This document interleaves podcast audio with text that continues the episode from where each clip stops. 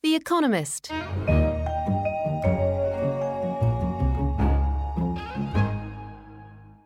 In London, this is The Economist. I'm Anne McElvoy, Senior Editor, and you're listening to The Economist Asks. Today, we're asking about global drug control and how best to reform it. For decades, governments have funneled vast amounts of money into funding punitive policies in an effort to win the war on drugs. But if it were a war, well, the world would still be losing. With me to discuss a possibly different approach to drugs are Tom Wainwright, our Britain editor and author of this week's briefing on how to legalise cannabis. Hello, Tom. And Nick Clegg, Britain's former Deputy Prime Minister and a member of the Global Commission on Drugs Policy. Tom, to start with you, give us, if you could, the thrust of the argument in your article about what needs to change on cannabis specifically. Well, we've been arguing for ages that legalization is a more effective way of dealing with drugs, not just cannabis, but all drugs, than prohibition has been. But the interesting question now really is not so much whether to legalise, it's how to legalise, because more and more countries, when it comes to cannabis, are deciding that actually legalisation is the way forward. We've got four American states now that have legalised recreational marijuana. About half the American states have a medical marijuana program. Little Uruguay has done it. Big Canada is just about to do it. California is quite likely to do it in November, which is even more populous than Canada. And so, increasingly, all these places which are deciding that legalization is the right thing to do are thinking, well, okay, now what? You know, exactly how do we do this? How should we tax it? What should we allow? To whom should we sell it? Who should be allowed to sell it? All of these questions turn out to be extremely complicated. Just to break that down briefly, why legalization, not decriminalization? And why are you so sure a lot of countries in the world will still be very averse to this idea? What's changed your mind or persuaded you? Well, on the question of legalisation and decriminalisation, there's an important distinction there. Lots of countries have decriminalised cannabis and indeed other drugs too. Portugal, for instance, has decriminalised the use of all drugs. But if you go to Portugal and buy cannabis or indeed cocaine, the people supplying the drug are still the same cartels that cut off people's heads in Mexico. So it's only really addressing half of the market. It's addressing, if you like, the demand side, but the supply side remains illegal. With legalization, it's really the whole package. If you go to somewhere like Colorado, they've legalized the cultivation side of the business. You can go around these farms where they grow cannabis. They've legalized the sale and they've legalized the consumption. So the whole thing becomes a properly regulated, taxed industry. That's why we think legalisation is a better alternative than mere decriminalisation. Nick Clegg, legalisation, decriminalisation, or just leave well alone? No, I, have long been an advocate of decriminalisation. And by the way, it's happening de facto rather than de jure here in the United Kingdom. The Police and Crime Commissioner and Chief Constable in Durham have said they just don't have the resources to go after to criminalise people who have cannabis for personal possession. So it's, hap- it's happening already, even in places where governments aren't brave enough to admit that it should happen.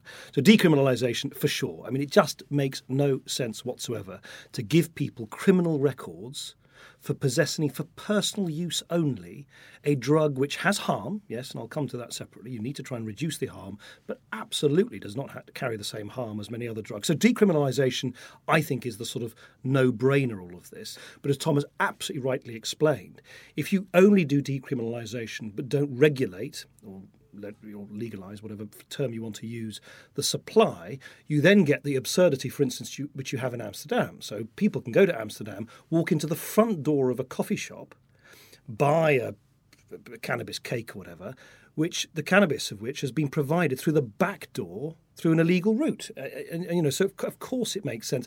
You know given that cannabis has been consumed in one shape or form for according to some people thousands of years and prohibition has clearly not worked and the law is frankly regarded as an ass in this area, and the war on drugs has failed spectacularly. Of course, it's time to try and bring this out into the open and regulate the whole thing, both from the point of view of the consumer as well as the supplier. Tom, you focused on how this is now going to work in places where they want to take the full step of legalisation. What are the difficulties then of implementing policies? Not as simple, is it, as simply then rewriting your law to say, oh, away you go, people from tomorrow, this is all legal.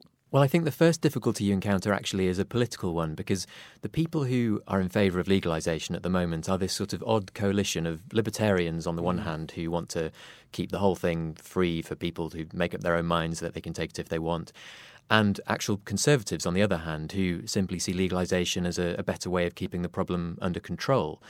And together, I think those two groups have made quite a powerful alliance in arguing for legalisation.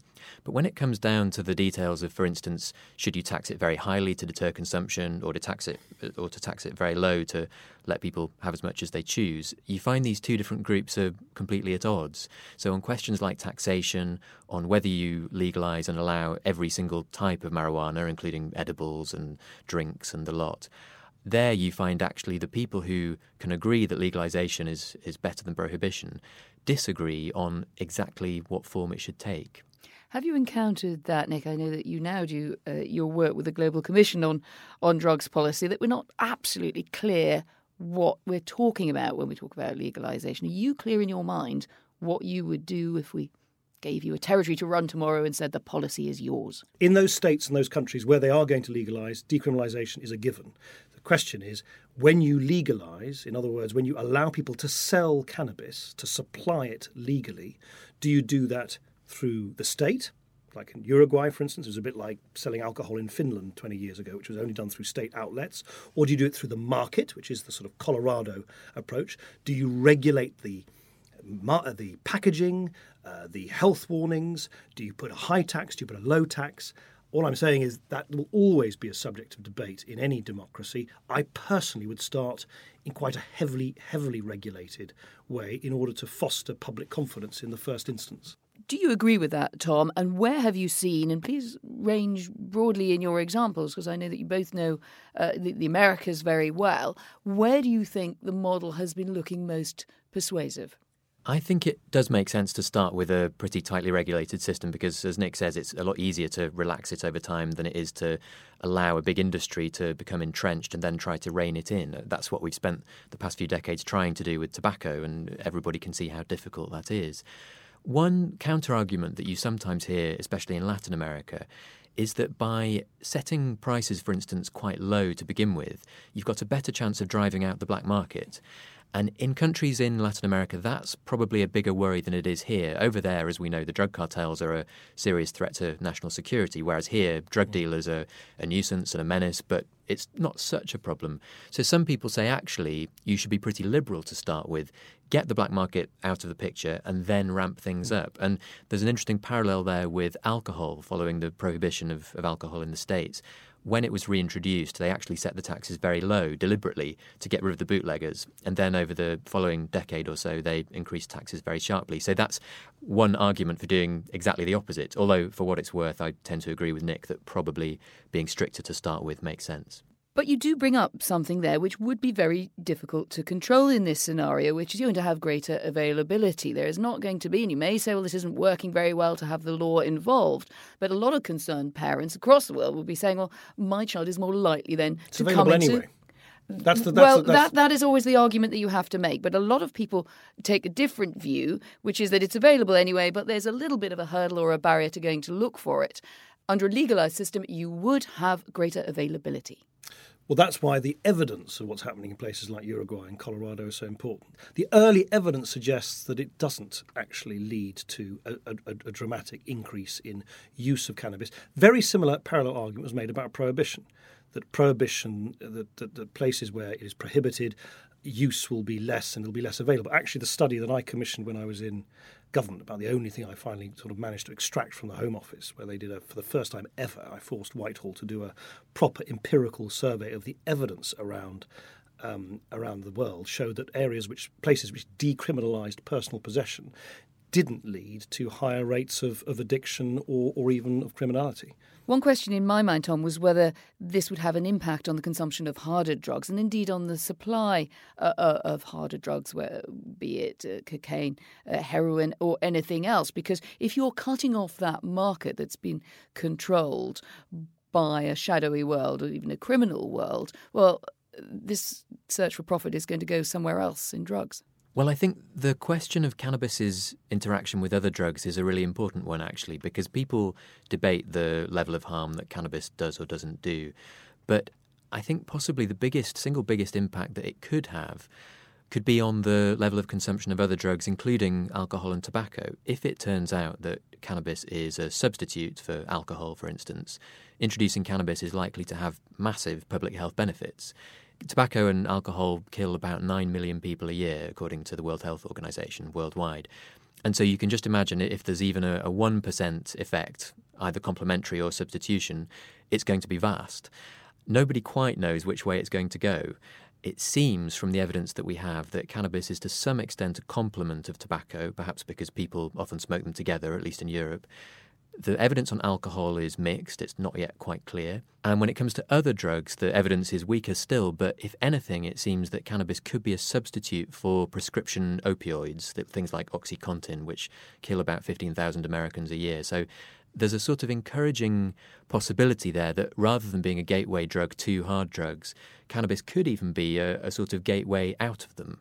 There are still many countries with major drugs problems, Nick, who are not attracted by the kind of solution that, that we are laying out in the, Economist, or even to exploring it. Do you feel, and I'm asking you now really as a, a practicing politician, whether you feel that you're winning that global argument?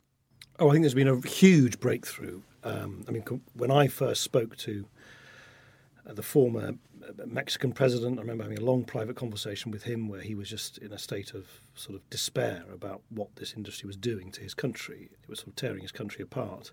If you compare, and that was many years ago now, if you compare the the situation now where you have countries in Latin America and in North America doing something which was unimaginable a few years ago, which is not just decriminalising but you know, regulating the uh, provision uh, and supply of, of cannabis. If you look at some of the very innovative work in Europe, um, Portugal is often held up as a as a good example. The Czech Republic is also a country where they've done a lot of innovative work, particularly to try and frame the issue as much as a sort of health issue, as, as one only dealt with through criminal justice means. I think there's been a huge, uh, you know, huge progress. Oddly enough, sort of, if you, if you want to look at it sort of globally, Europe used to be the leader in this kind of reformist movement and has now been overtaken by Latin and North America. And one of the things I find frustrating as a European, uh, let alone British politician, is that Europe is now, oddly enough, lagging behind some of the innovative stuff that's going on across the Atlantic. Why would that be, Tom? Well, I think the changes in America in particular have really changed the game everywhere else. Countries like Uruguay and indeed Jamaica, which has announced that it's going to do a legalization program, would have thought twice about announcing that in the past. Now that several American states have done this themselves, it really opens up a sort of diplomatic gap for other countries to take the initiative. And it's much harder now for the United States to push the line that it used to that legalization is, is a bad thing and those who do it will be punished and so on. And so, for that reason, we're seeing more countries uh, feeling that they can speak out and indeed change their own laws. Tom Wainwright, Nick Clegg, thank you both very much. You've been listening to The Economist Asks with me, Anne McElvoy. In London, this is The Economist.